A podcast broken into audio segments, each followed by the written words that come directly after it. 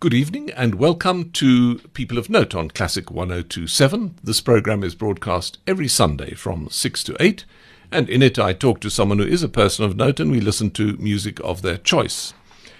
My guest tonight comes from a long way away, and she is a long way away. Her name is Aileen Anderson, and she's talking to us from somewhere in the mountains behind Swellendam. Good evening, Aileen.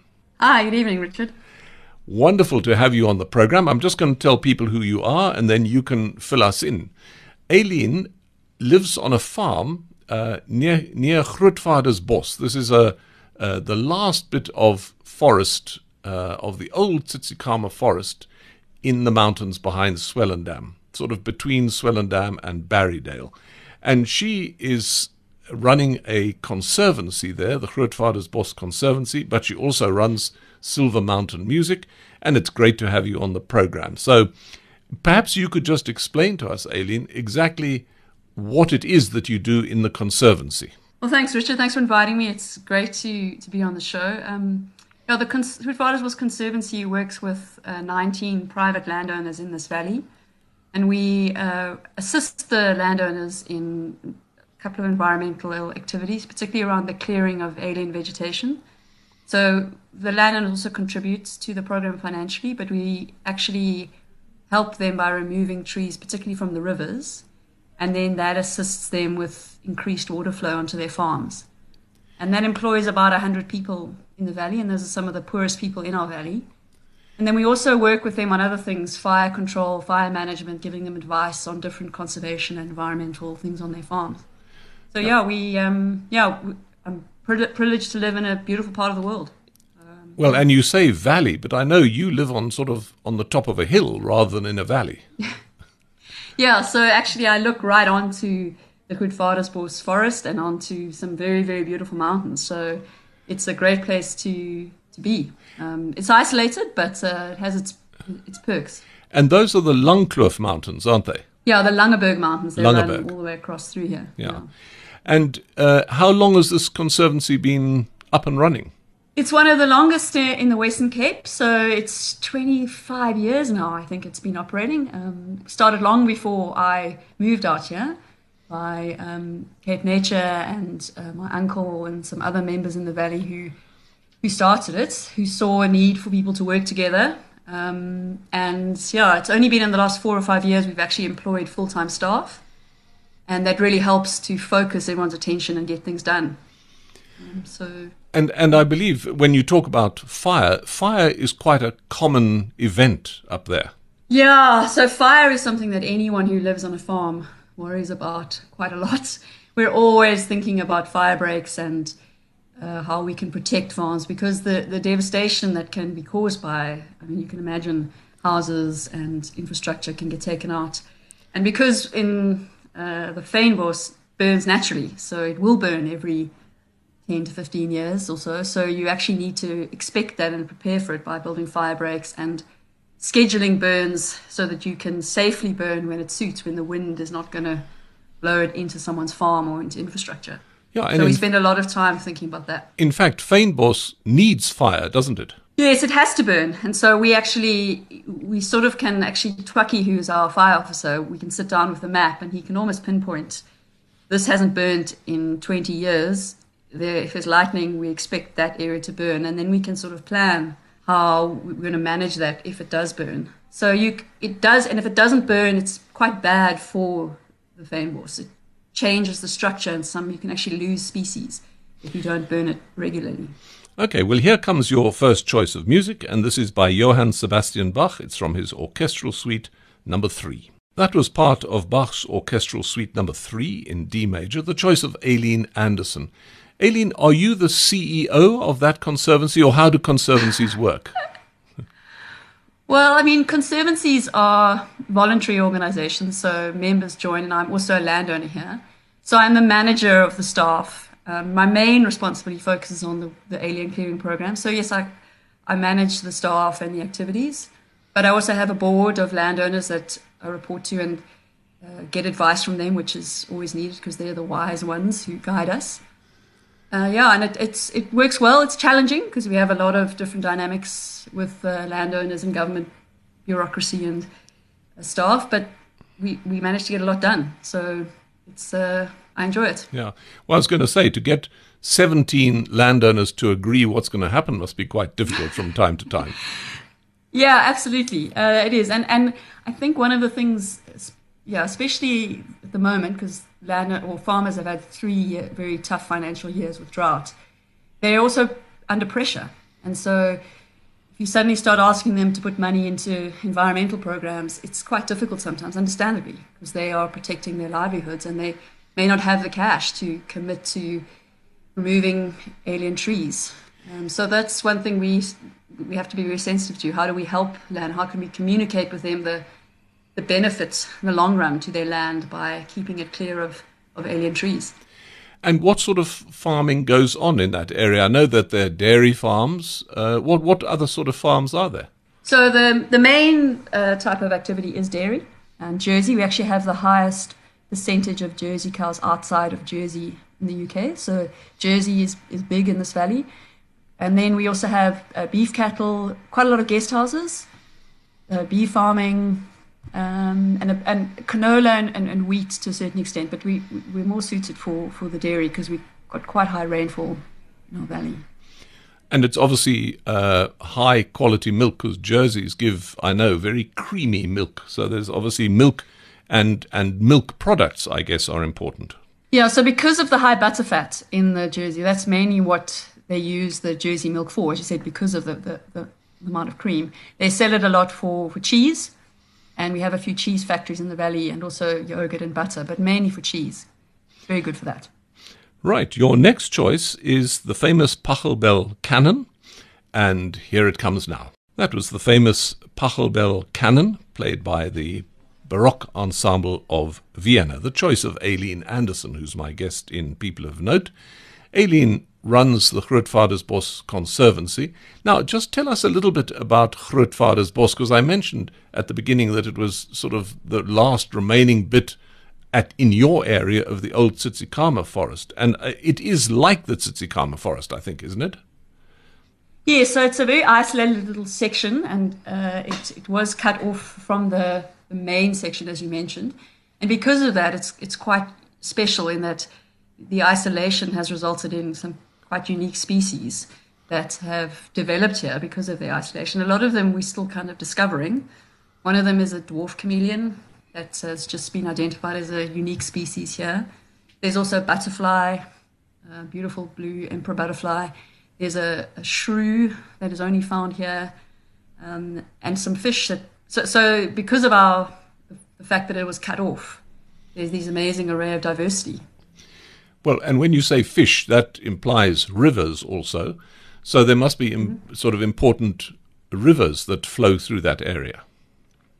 Yes, we've got a, a, the Tradouw River through the Tradouw Pass. We've got the Duiwenhoks River and the Grootvadersbos River that flows into the Breede River. And each of those has different types of fish because of the way the rivers flow.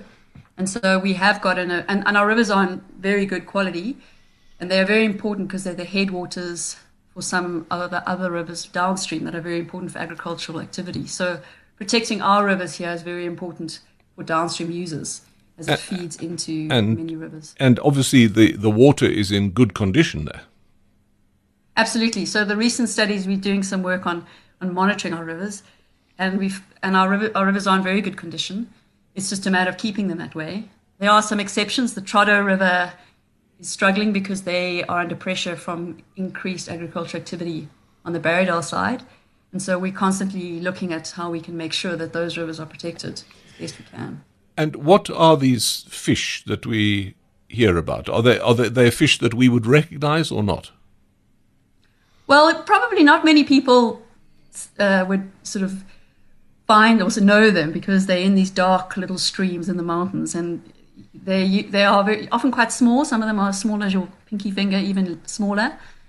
Um, the redfin are a bit bigger and they're beautiful fish. They've got these red streaks under their, their front front uh, fins. So you probably wouldn't know them, but they're in all our little streams, and there's an amazing diversity. And a lot of them are under are under threat. Uh, many, some of them aren't even described. They're probably a whole lot of new species that because they're so small and difficult to find, there's probably a lot more diversity than we think. Actually, it's amazing to think that there's still species waiting to be found in that area. Absolutely, and I work with some different organizations, uh, some friends of mine, BioNerds, and other people who work Cape Nature, and they're always telling me that it's it's not a matter of they not being. It, the matter is that there are not enough scientists and not enough people collecting specimens and enough scientists that know enough about how to identify spiders and frogs and the taxonomic research in this country struggles to keep up with the number of specimens that they get given. And I didn't even realize that until I moved here. Yeah. Often I take a photograph of a moth and they tell me we don't know what it is. That's amazing.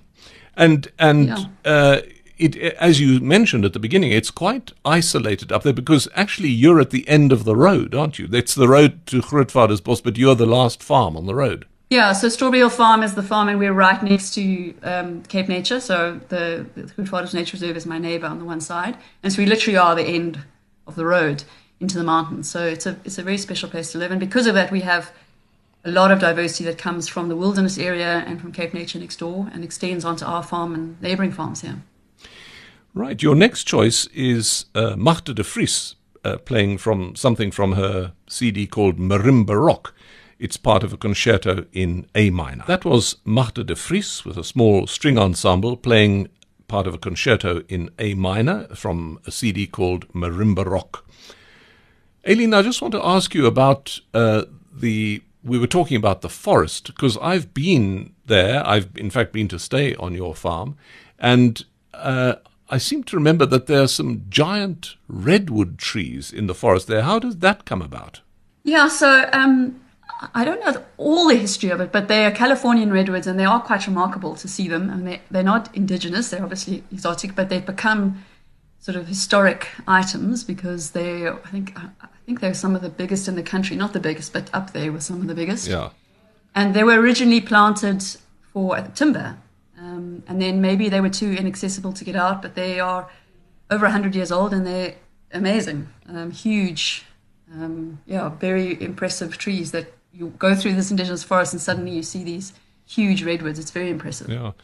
And w- just tell us a little bit about the history of that area, because I know that your, or part of your family, has been there since early in the 1800s.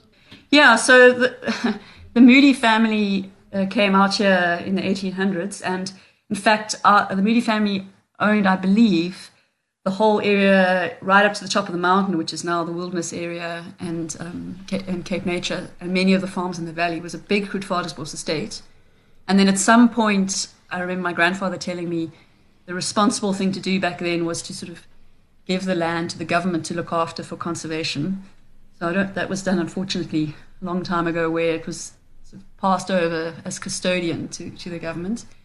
And then since then, it, at one stage, it was when I spent time here as a child, there was a lot of forestry activity. So before it was a nature reserve, there was lots of forestry up in those mountains. Well, in the indigenous forest, or is this planted plantations now? Sorry, yeah, planted up on the fynbos. Yes, okay. Uh, in the, uh, that was like they actually, it, for as long as I can remember, it was a forestry station, um, and then it's and then it was converted to a nature reserve, and they removed all the pines up in the mountains and restored it back to its original, which was fynbos. But for many many years, it was just afforestation. You've been living there for some years now, and I, I've been up there, so I know it's a very beautiful area, and it must be quite special to live up there. Yeah, it is. I mean, it's uh, different. So you, a lot of people, um, when you have guests coming here, they think, "Oh, it's amazing and peace, peaceful and restful." And it is, but there's still a lot of challenges in living in a remote place. You, you are, you have to look after yourself. You have to sort out your water and your electricity and your so, so rural areas are fabulous, but they also have their own set of challenges. You, you can't just order sushi or pizza if you want something on the weekends. and you can't uh, you can't uh, eat yeah. small redfin fish. This is not good. Yeah, exactly. now, one of the things you've so, done there to to uh, make it attractive to outsiders, and also perhaps for yourself, because you're a keen cyclist, is to build trails. Mm. Just tell so us I'm about a, that. I'm an avid mountain biker, and um, so one of the things we did is we got some funding through Table Mountain Fund to develop trails across the landowners, and we have a network of four different mountain bike trails. And so uh, it's fabulous to be able to, for me, to get on my bike and ride those trails, and to share it with other people that are coming. And do and people about, come? It's about a hundred. Yeah, so we, we've we, we have obviously now things are much slower than Yes. they should be, and most of our trails are ridden by guests visiting the area.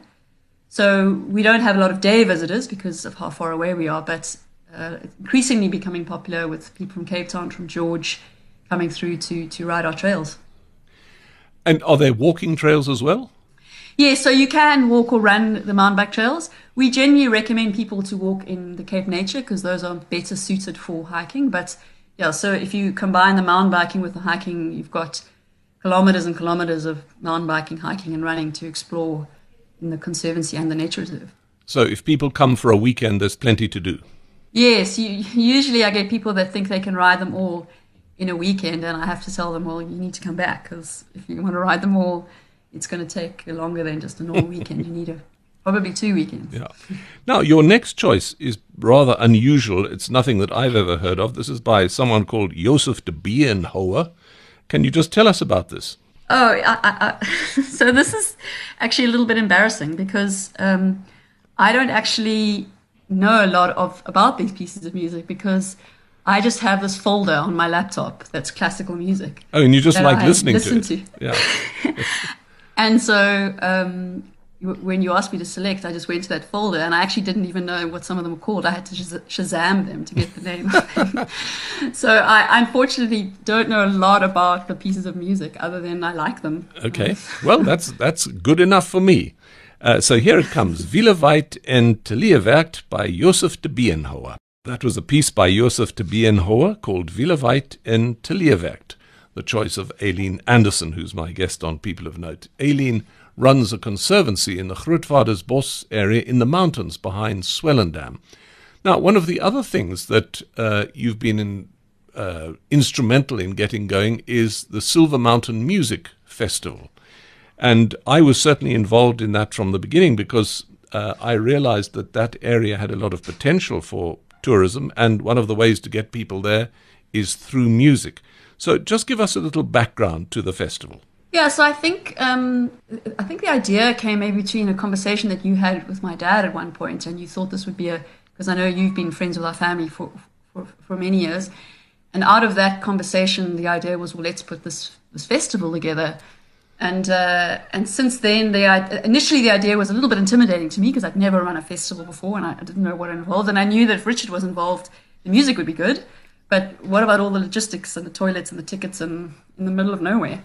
But then the first year, somehow we sort of pulled it off, and it was actually, as much as it was very hard work, it was also incredibly enjoyable to meet all these musicians, to see people coming and loving it, and wanted to the next year. And since then, it's just become sort of an item that my staff look forward to every year. They were so disappointed not to organize it Yeah. this year because they love it. It's, it's hard work, but they really enjoy.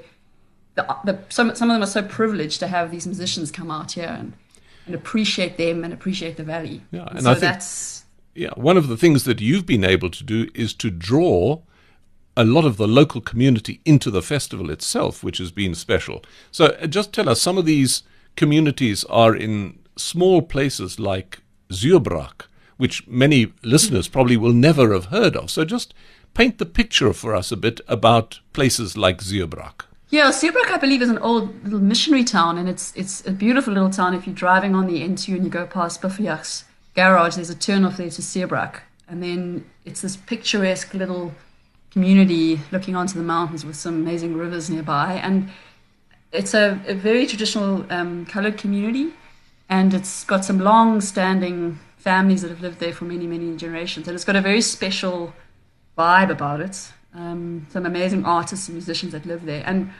um, about 50 of our contractors and workers come from that community, so we have quite strong connections there. And then the other town we work with is Heidelberg, which is the one that people know as Wimpy on the N2. That is also a very special community, and a lot of actually, I only found out once I started the festival, a lot of um, famous uh, actors and musicians have come from um, Heidelberg, so there's quite a strong music culture there. And uh, yeah, between those two communities, there's a lot of interest in arts and music. Well, and what's been wonderful about the Silver Mountain Music Festival is that we've done concerts in those small places as well, in village halls, using local people, local choirs, local singers, sort of folk duos and so on. And it's been, I think that's a very special uh, contribution that they have made to the festival too.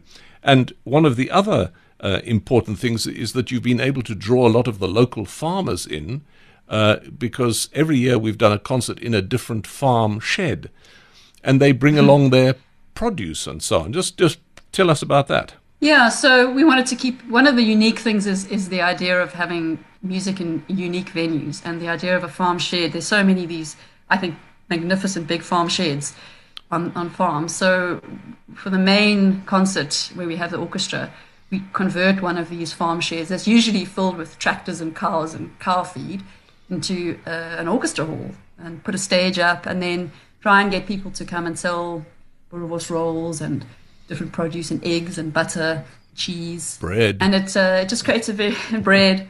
It just creates a very unique atmosphere to have an orchestra in a farm shed in the mountains with a beautiful view. Yes, with a beautiful view. So it's quite special, and I guess I. Only at the time didn't think it was so unique, but now you realize that it is very unique to have yeah. that in the mountains. Yeah. yeah. it's absolutely unique. It's a very unusual festival, and uh, we certainly it's not replicated anywhere else that I know of. It's got these many unique features, as has that whole area. We talked about fish and dwarf chameleons and plants and shrews. Well, the, the music is, is pretty unique there as well. And musicians come up mm. from Cape Town, and we, we've had some from Gauteng. And uh, in fact, Magda, who uh, one of her pieces was played earlier, she's been there. And we've had yeah. some Bach played as well, and here comes part of a Bach cello suite. That was the prelude from the Bach cello suite number three in C major, the choice of Aileen Anderson, who's my guest in People of Note. Aileen, I think on the farm where you are, wasn't there some sort of timber industry with um, Blackwood?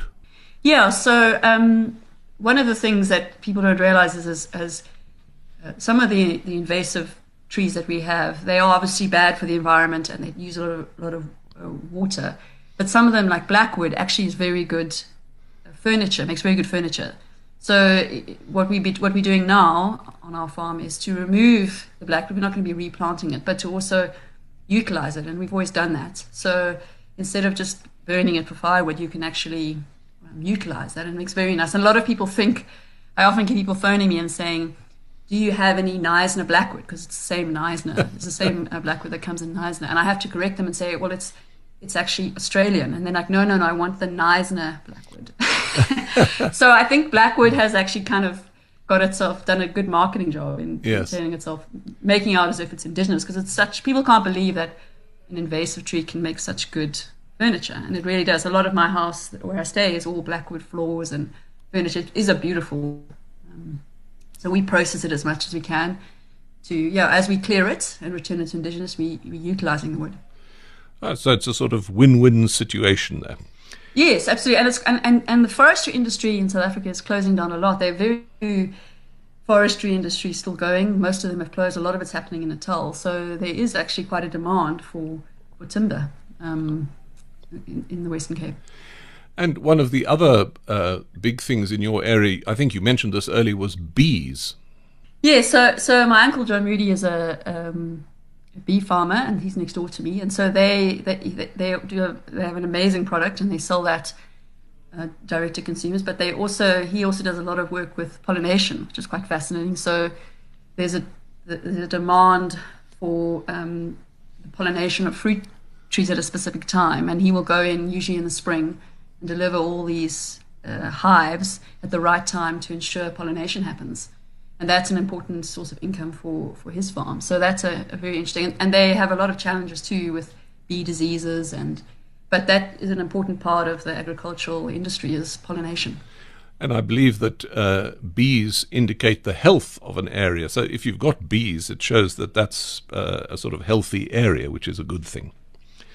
Mm, absolutely. They do have a lot of challenges Unfortunately, often um, he will have to rush and remove his bees because they're spraying um, a, a, a, pesticide to protect from weeds, and that can actually wipe out the bees. So yeah. there's always a bit of a challenge there. If he's delivering hives, they often forget to tell him that you need to remove them before we spray the fields. Yeah, yeah, yeah. So, uh, yeah, yeah. Well, and your next choice is Shakira. This time it's Waka Waka. This was from uh, 2010, the World Cup. Waka Waka, this time for Africa.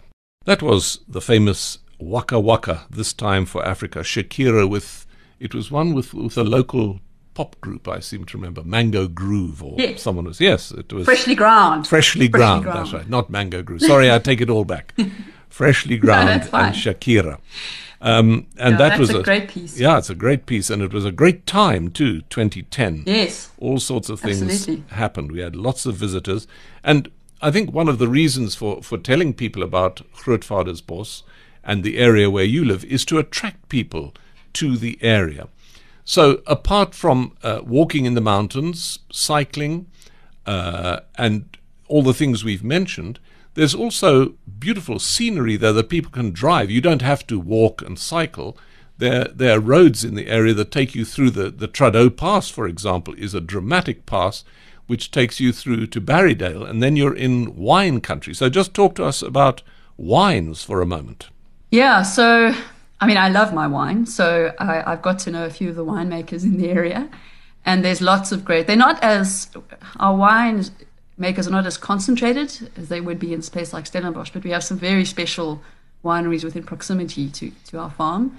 There's there's Sijnn wine, which is more towards Malgas, and they've got a lovely wine. Of course, they support our festival, and they're in this incredible little remote uh, place in the middle of nowhere on the on the Breede River next to the, the Malgas um, pond. And then they've and then the other one is Belea, which is in Riversdale, also in the Duiwenhoks side, which is not many other um, vineyards around there. And then, as you said, if you go over into the trot over the Tradouw into Barrydale side, there's a lot of winemakers on that side that are also making some uh, very very good wine. So you can have a kind of remote exploring of all these special little vin- vineyards and, and winemakers if you come into this area. Yeah, and once you're in Barrydale, you're in the Little Karoo, I think, aren't you? Yeah, so then there's lots of, of different Yes. uh, kelders on that side, and Yeah. it's, yeah, yeah. So it's not far. I mean, I think by the if the if the by the crow flies, Barrydale is actually our closest town, but you've just got to go over this huge mountain range. so it's only about uh, 40 minutes drive from here. Um, actually, one of the things that we what I, that I've often done is to run over the mountain and stay the night in Barrydale and then run back the next day. so uh, that's definitely a great option if you like some exercise. Yeah, but it's. I have to warn people. It's quite a big mountain. I mean, we're not talking sort of a little hill here. It's a pretty big mountain. no, no. but it's magnificent. I mean, I remember my my uh, great uncle who was a Springbok walker, and he used to live in Barrydale, and my grandfather was still on the farm. And he would just walk over the mountain as exercise to have tea with my grandfather, and then walk back. And it's a long walk. It's about, and that, he was must have been in his eight, late eighties, early nineties when he was still sort of walking over the mountain range, Yeah. twenty kilometers for tea, and then walk back. Wow. Yeah, amazing. But it is, it, is- it really is a beautiful area. So if people, have you got a website of some sort where people can see things? Yeah, so the, the website for the Conservancy is gvbconservancy.co.za, um, and that has a link to all the different farms. And then the Strawberry Hill is strawberryhillfarm.co.za. That's the farm here. But if you want to link to all of the different farms in the Conservancy, then it's GVB Conservancy. Okay, so that's for Grootvader's Bos, GVB. Yeah. GVB Bravo. Conservancy.co.za. So that's where you can find all the information. I'll give that again towards the end of the program. But here comes your next choice now. And you'll have to tell us about this because you've given me a bit more information. It was a concert somewhere in Madagascar. Yeah. Tell us about it. So I used to, I haven't listened to it for a while, but I think Richard Mwamba used to do an African Connection show. And at one stage, I used to uh, listen to that on a Saturday afternoon, I think it was. And it was, it was never a very uh, convenient time for me because on Saturday afternoons, I would normally be riding my bike somewhere in the middle of nowhere. But whenever I could catch it, I would listen to it. And through listening to his show, I got to know about this piece. And it always just touched me because it was, you can just imagine, I, I, I, don't, I think they're a famous Madagascan vocal group and they did a live concert. And I just always imagine this sort of dusty, probably a soccer stadium in the middle of nowhere with probably bad sound and, and, and hot evening and this this whole and you as as they're playing you could hear the whole audience singing along knowing every single word and it's just incredible to me the sound. It's a beautiful song anyway but when you hear the audience singing along it just always gives me goosebumps. So here it comes la nitra salala manga manga. That was a song from madagascar la nitra salala manga manga. And it's the choice of aileen anderson who lives in the Grootvadersbos area uh, in the mountains behind Swellendam, and all sorts of things go on there that we don't know about. And just tell us, Aileen, how how has your area been affected by uh, the recent lockdown? Yeah, so it's it's really interesting. Um, it, I mean, obviously the lockdown has affected everyone all over the world, and the tourism industry has been hit, and the restaurants and all of that industry. And many of the farmers here have tourism, so they've lost a lot of that.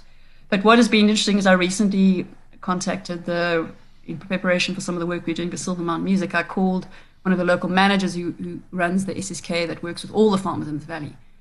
And they said that, interestingly enough, because food production stayed same, many of the farmers haven't experienced a massive drop in terms of food production. They've stayed pretty much the same. But they but he commented that the impact of the drought from the last three years is still crippling so many of these farmers because there's been in some cases consistently 20% drop in production. And so these farmers are already in debt. And then a lot of the sort of additional income they were getting from bit of tourism on the side to keep things going, now all of that's gone. So they're struggling to get out of debt consistently for three years. And now they've lost additional income. So there really is a lot of pressure and there's a great need to support many of these small farming enterprises because they are, they have a double whammy. They have unpredictability of climate, but then they're also in a global market where they have to deal with fluctuating rand prices, and so farming is a tough business, and they really need support from tourism and, and the city to come and visit and support them as much as much as possible. So there you are. That's for all the listeners, wherever you may be in the country or in the world. There's a place to visit there in the mountains behind Swellendam so that you can support everyone there. And I noticed uh, you had a photographer in, uh, Jacques Marais, uh, to document some of what was going on during the lockdown. Just tell us about that. Yeah, so Jacques is an adventure, mountain biking, trail running photographer, and I got to know him through some of my um, activities because I'm always on my bike and he was always there. And so, in our conversations when he was coming out here filming some of the mountain biking side of it, we, we struck up an idea to actually try and capture what was going on during lockdown. And he was being from a farm himself, he he loved the idea. So he came out uh, right in the middle of the, the, heavy lockdown and just tried to capture the sort of feeling of being trapped versus that feeling of being free, and also try and capture some of the stories. Because although the food production stayed the same, there were some industries that were very, very heavily hit. Like uh, the flower producers couldn't sell their flowers during lockdown. They received massive losses. Some of the small coffee producers who rely on tourism, many of them massive losses. Uh, some of the tourism, particularly those that are dependent on international tourists, massive losses. So while in a whole that food production wasn't hit, these very these small little industries, massive challenges. So he tried to capture some of that and we've captured that in a in a uh, on the if you go to the Silvermount Music Facebook page, there's a, a representation of that in, in, something called Masks On, Masks Off, and we've put to music some of his images to try and capture these stories. So just give us that site again. So it's the it's the Silver Mountain Music Facebook page. Uh, Silver MT Music is the handle for our Facebook page. And you can also go to our, our website, which is silvermountainmusic.co.za, and all the links are on our website as well. Gosh, so there's a whole range of websites that you can go to there, and we'll give them all again at the end so that people can see these things. And I know you've been doing uh, quite a lot of sort of online stuff with Silver Mountain Music as well, mm-hmm. To just to keep people involved and interested. Yeah, so we wanted to and I, I was also just very aware during level five how many musicians and artists just couldn't produce, couldn't do anything during this time. And so we wanted to kind of keep something going with Silver Mountain Music, even though we couldn't host it in June.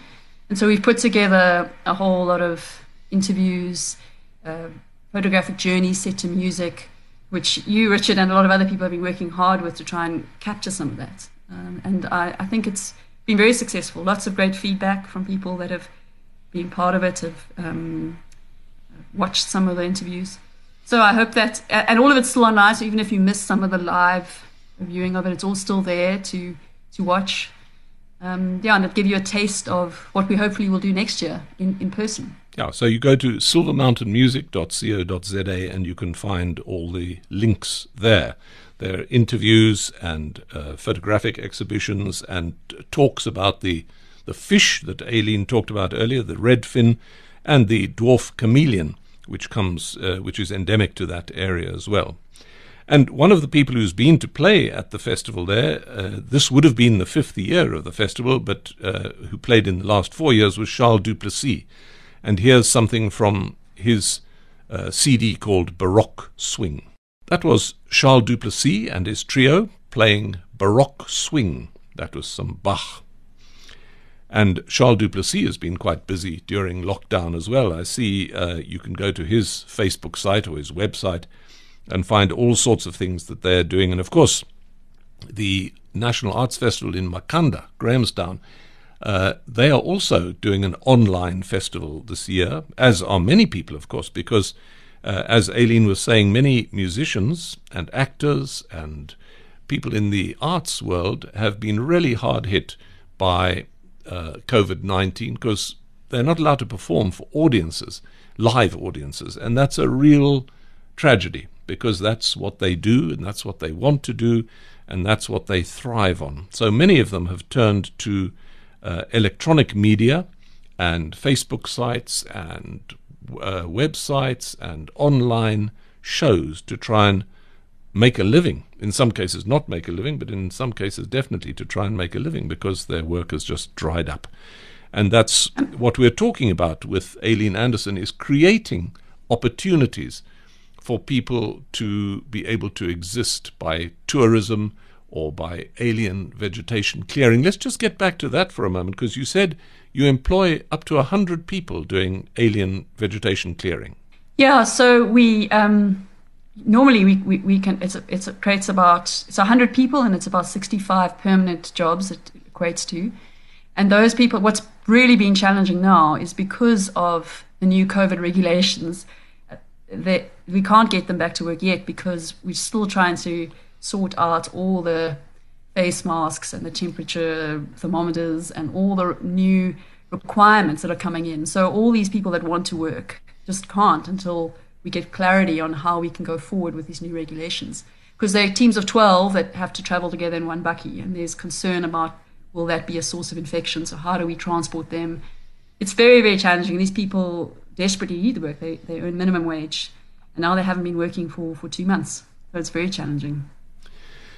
Yeah, I, I mean, it, this is the story, of course, all over the country, but I guess in rural communities, it's. Uh, even worse because there's not a sort of passing traffic that one can call on. There, you're at the end of the road, and whereas in town people can at least get on the street corner and ask for help, there are no street yeah. corners out there. Yeah, and it's just, I mean, these there are not a lot of other options for many of these. Yeah. There's just not a lot of, especially with such a cut down in tourism. A lot of people have had to be retrenched because businesses can't afford them anymore, and so we really want to try and find a way to get these people back to work and one of the big challenges, even just getting, I mean, I've been struggling for weeks just to get deliveries of PPE into our area because the whole country is trying to order face masks and thermometers. Yeah. And so just trying to get an order of 100 face masks into this remote valley, I'm, I'm struggling. But isn't that um, something that, that, that, local people could make then? Yeah, so actually, so I, I misspoke. So f- the face masks, we have got someone, the actual cotton masks, we've got someone in Zuurbraak who's making those, but the face shields, those plastic shields, they're called face shields. Those yes. are have to be brought in, and that's oh, that's very challenging to try and get those. Yeah. Because it's just, I mean, and, and sometimes I've ordered thermometers and they don't work. And so before I order 100, uh, uh, 12 or 20 of them, I want to make sure I order the right ones. And so there's, it, it is very difficult to get all these new PPE requirements into yeah. this remote little part of the world. Well, your next choice is very appropriate. It's called Better Days. So that was Better Days OneRepublic is the group performing it, the choice of Aileen Anderson, who's my guest. She lives in the mountains up behind Swellendam. And just Swellendam itself is a very interesting area. If people are traveling along that road, instead of just driving past Swellendam, it's worth going into. Just uh, tell us something about the attractions of Swellendam itself. Yeah, so Swellendam is a, a lovely little um, town to visit. It's got beautiful, some really, really good restaurants that I love going to. Um, everyone always says, "Oh, that's it's 40 minutes drive from me," but that's our closest place to get a meal out. So there's some very special. It's known for for some some top restaurants, La Sosta, Field and Fork, some of my favorites. And then it's also got it's quite a strong arts community there as well. Quite a few artists, painters, sculptors that live there. Um, it's definitely worth just to stay there. There's also some some great hiking and mountain biking behind Swellendam itself. Marloth has hike, hikes and mountain biking, so you can combine a trip to us with some time in Swellendam as well to enjoy the area. And a lot of historic homes, I think. Yes, yes, lots of beautiful buildings. I mean, just walking through town, you can see lots of uh, beautiful buildings there, absolutely. And there is a theatre there, obviously not operating now, but they have some musical attractions as well in town. Yeah, and someone told me that uh, I think one of the top Italian restaurants in South Africa Yes. is in Swellendam. Tell us about yeah. that. Yeah. So La Sosta uh, is, I think it is, at one stage it was rated the top Italian restaurant in, in South Africa, and that's that's in town. It's a great experience. Uh, lovely couple that run it, and it's it's really fabulous. It's on the main street. And the other favorite one is Field and Fork, which is a local one owned by somebody local as well, and that's also those two would be my favorite in Swellendam. And one of the places where you do concerts is a very beautiful Yes. little hotel called Schooner Absolutely. Yeah. Absolutely. That's also a great place to have dinner, to go visit. A special weekend away at Schoonoorts is, is absolutely great. It's a beautiful building. Yeah. So next time you're traveling along that road, listeners, if ever you see a turn off to Swellendam, take it and go and have a look at Swellendam or stay overnight and then you can go off into the Grootvadersbos area as well, which is through Zuurbraak. You turn off at Buffeljagsrivier and you go up the road. It's a small winding road and it just gets narrower and narrower as you go along. and then eventually you can turn off over the Tradouw Pass to Barrydale, or you just keep going straight. And if you keep going straight and then you turn left and left and left, you will eventually come to Grootvadersbos. So it's a beautiful area to visit. And you've been living there, Aileen, you say, for something like five years now. Mm, so I used to live in, uh, I still have a flat in town, so in, in, in Tamboerskloof. So it's a bit of a shock to go from Tamboerskloof to come out here. But I've always come here. Um, our, our family's been, as I mentioned earlier, been in this valley for generations. We'd come here as children, so it always felt like a second home. And then finally made the decision to move out here to uh, be involved in the family farm and and then run the the conservancy. And so yeah, I enjoy it. Uh, it has its challenges, but it's it's also fabulous to. I mean, one of the privileges is it's very safe here for, for the moment. So I can go for a mountain bike ride on my own for as long as I like without any fear. Whereas in Cape Town, you always have to be aware of that. Yeah. Uh, so that's another big plus here. If you come out here, you know, I always, if a, if a lady girl comes here on her own and it's not sure, can I ride my own? I'm absolutely. There's no, it's really, Yeah. at the moment we have no risk, which is absolutely a great privilege. And unusual these days. So fantastic. absolutely. Yeah. It's absolutely unusual. Uh, your lovely. next your next choice is Into My Arms, uh, the band of horses. That was Into My Arms, the choice of Aileen Anderson, my guest in People of Note tonight. And talking of bands of horses, uh, is there horse riding in the area too? Yes, so uh, I'm not a horse rider myself. I, I, I prefer a bike, but they definitely, if that's something, we do have farmers that that do that. So um, which is one of the farmers in the valley, they have horses, and they and you can definitely arrange something with them. Um, and yeah, they, I think Honeywood also has a few. So there's that, if that's something you can do, and I'm sure our farmers are so open to things. I'm sure if you wanted to bring your own horse and ride it up here, they would be able to make a plan. And So you mentioned definitely a lovely thing to Yeah, do. you mentioned there in passing Fleckvieh Farm, and they have something very special to offer as well because uh, that's an unusual herd of cows. Yeah, so Fleckvieh is it's not Jersey, it's a different breed, and it's uh, it's a Simmentaler type. I'm, I'm not, no expert on this, but what's unique about it is that it's uh, very it's a special special type of milk that is A2 as opposed to the A1 milk. So it's a different type, um, and it's supposed to be very very healthy. And if you go there, uh, you, you, can hear a fascinating conversation about the, what what that actually means in terms of uh, health and the different types of breeds. And the other unique thing about uh, is that a lot of dairy cows you, you they, they don't produce very good meat, so you can't actually they they either beef or they milk. But the the Fleckvieh breed you can actually also use the meat, which is quite unusual to be able to have both. It's a dual breed. So there are lots of things to do in that area. Your next choice is called Half Saved. That was Half Saved by Luca Fogale. And, well, with the lockdown, we're not even half saved yet. Uh, and one wonders, you know, when all this is, is going to end now, because I guess you can't wait for people to come back to that area now. Um, and yeah. are people, I mean, uh, is anyone coming there at the moment, or are you still in lockdown? Well, so uh, it is sort of interesting. Um, I was saying to someone the other day, for, for, in a way, for me, we kind of in a permanent lockdown because we're so isolated yeah. sometimes.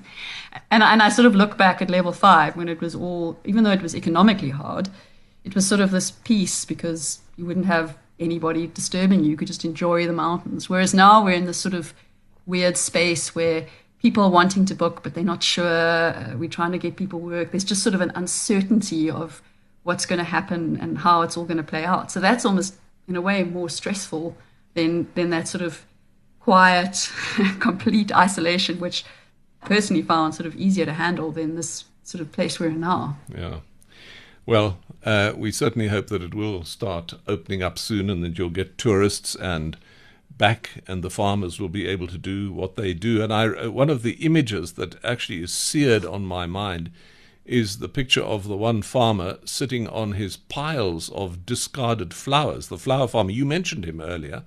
Uh, yeah. And I just remember seeing the caption that it's like two million rands worth of flowers yes. just dumped. And the thing is, it, was so. I mean, I went to go visit him during level five, and actually, uh, he, he, was so desperate to try and sell them to someone because they were just going to be thrown out. Um, and it was so crazy that you could sort of go go into a supermarket and buy chocolates, you couldn't buy flowers. Um, so yeah. the def- definition of what was essential has massive implications for some of these of these farmers. Yeah.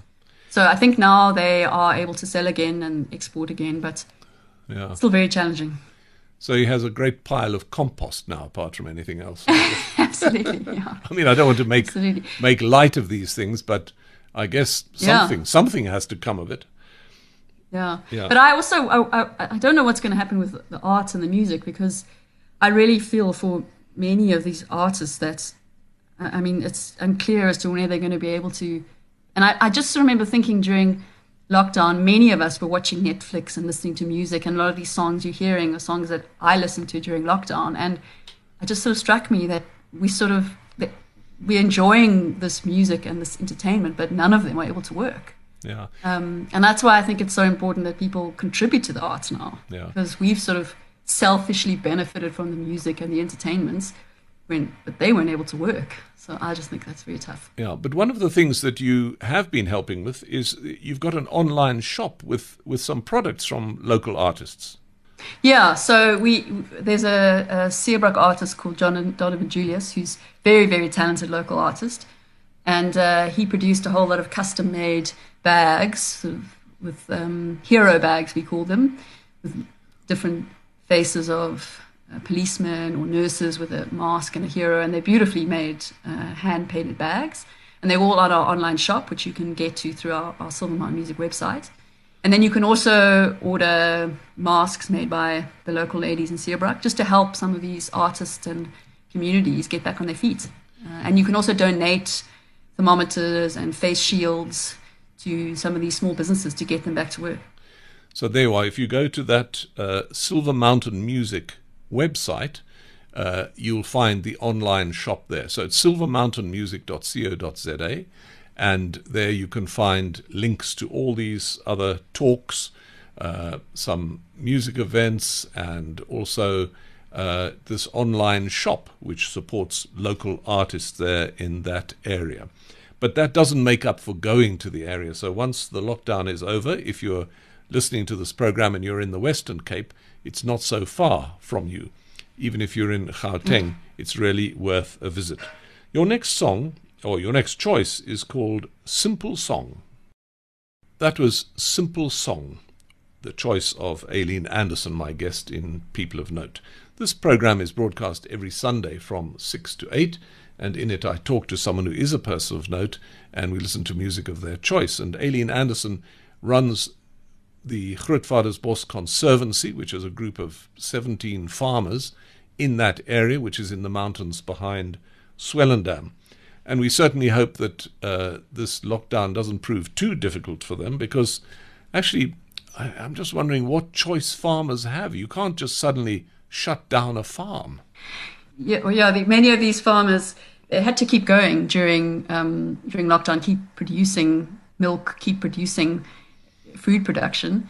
Um, but a lot of them are just struggling with so the, the global economy to produce. You need these days so many cows, so much land to be able to compete in the global markets that they are really struggling um, in that context. Yeah. And then a lot of staff were during the lockdown. A lot of the, the, the staff were, were stressed, were worried, didn't come to work. So even though they had to continue competing in a very difficult global market, they were also dealing with the local stresses of, yeah. of, of, of COVID. But most of them have come through that okay now. We're on the other side, at least, of that first bump. Absolutely. So, I mean, m- most of the farmers are continuing, but they, a lot of them had developed the tourism side of their business, and that side is still very, very slow. And a lot of people are hesitant to rush back into that, to open up too quickly, because once you open up, if nobody comes, then you've invested in yeah. cleaning cottages, getting restaurants going, buying food. Uh, in Skading, one of our big tourism partners in the Conservancy is very focused on international tourism, and they've got they told me they've got freezers of ostrich steak that they purchased before lockdown that's just sitting in the freezer and they don't know what to do with it because normally that goes. They're very, very busy. Yeah. And now what do they do? Do they restock? Do they restock their wine cellar? Do they it's yeah. just at what point do you open up all your doors. I think your um, 17 members of your conservancy should have a hell of a braai one night. With all those frozen steaks. and maybe we'll have to do that. Yeah. We certainly helped them with some of their wine stock during lockdown because no one could get wine. But, yeah, but polish off the ostrich steaks and drink lots of wine. It'd be great. Yeah. so uh, your your next choice perhaps is appropriate. I won't is the, the title. Richard Walters. That was Richard Walters with I Won't, the choice of Aileen Anderson, my guest in People of Note. And we're just about at the end of the program now, Aileen. So just, I think, let's, for our listeners, let's give them all those websites again. The first one was silvermountainmusic.co.za, but then you had some others. Just give us the others. So the other one for the Conservancy is GVB Conservancy. So that's Golf Victor Bravo conservancy.co.za and that'll link you to all of the guest houses in the area and all the activities that we do in the area. Um, and then if you want more of the links to some of the programs, that's on the Facebook page of Silver Mountain Music. That's uh, Silver MT Music is the handle for our Facebook page. And I guess for information about these unusual animals, Cape Nature must have something as well, do they?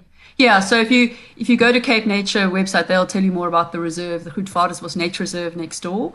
But we also have links to that from our website. So on the on the GVB Conservancy website, you can find out about the the fish program that we run. That's that's funded by Table Mountain Fund with support from Cape Nature. You'll also read about some of the our, our all our trails, all the maps for our mountain bike trails are all on that website. So there's actually a lot of information on there. And we also have a blog where we update sort of monthly stories from the farming community, uh, interesting facts of what's going on. So there's a lot of constant information on that website.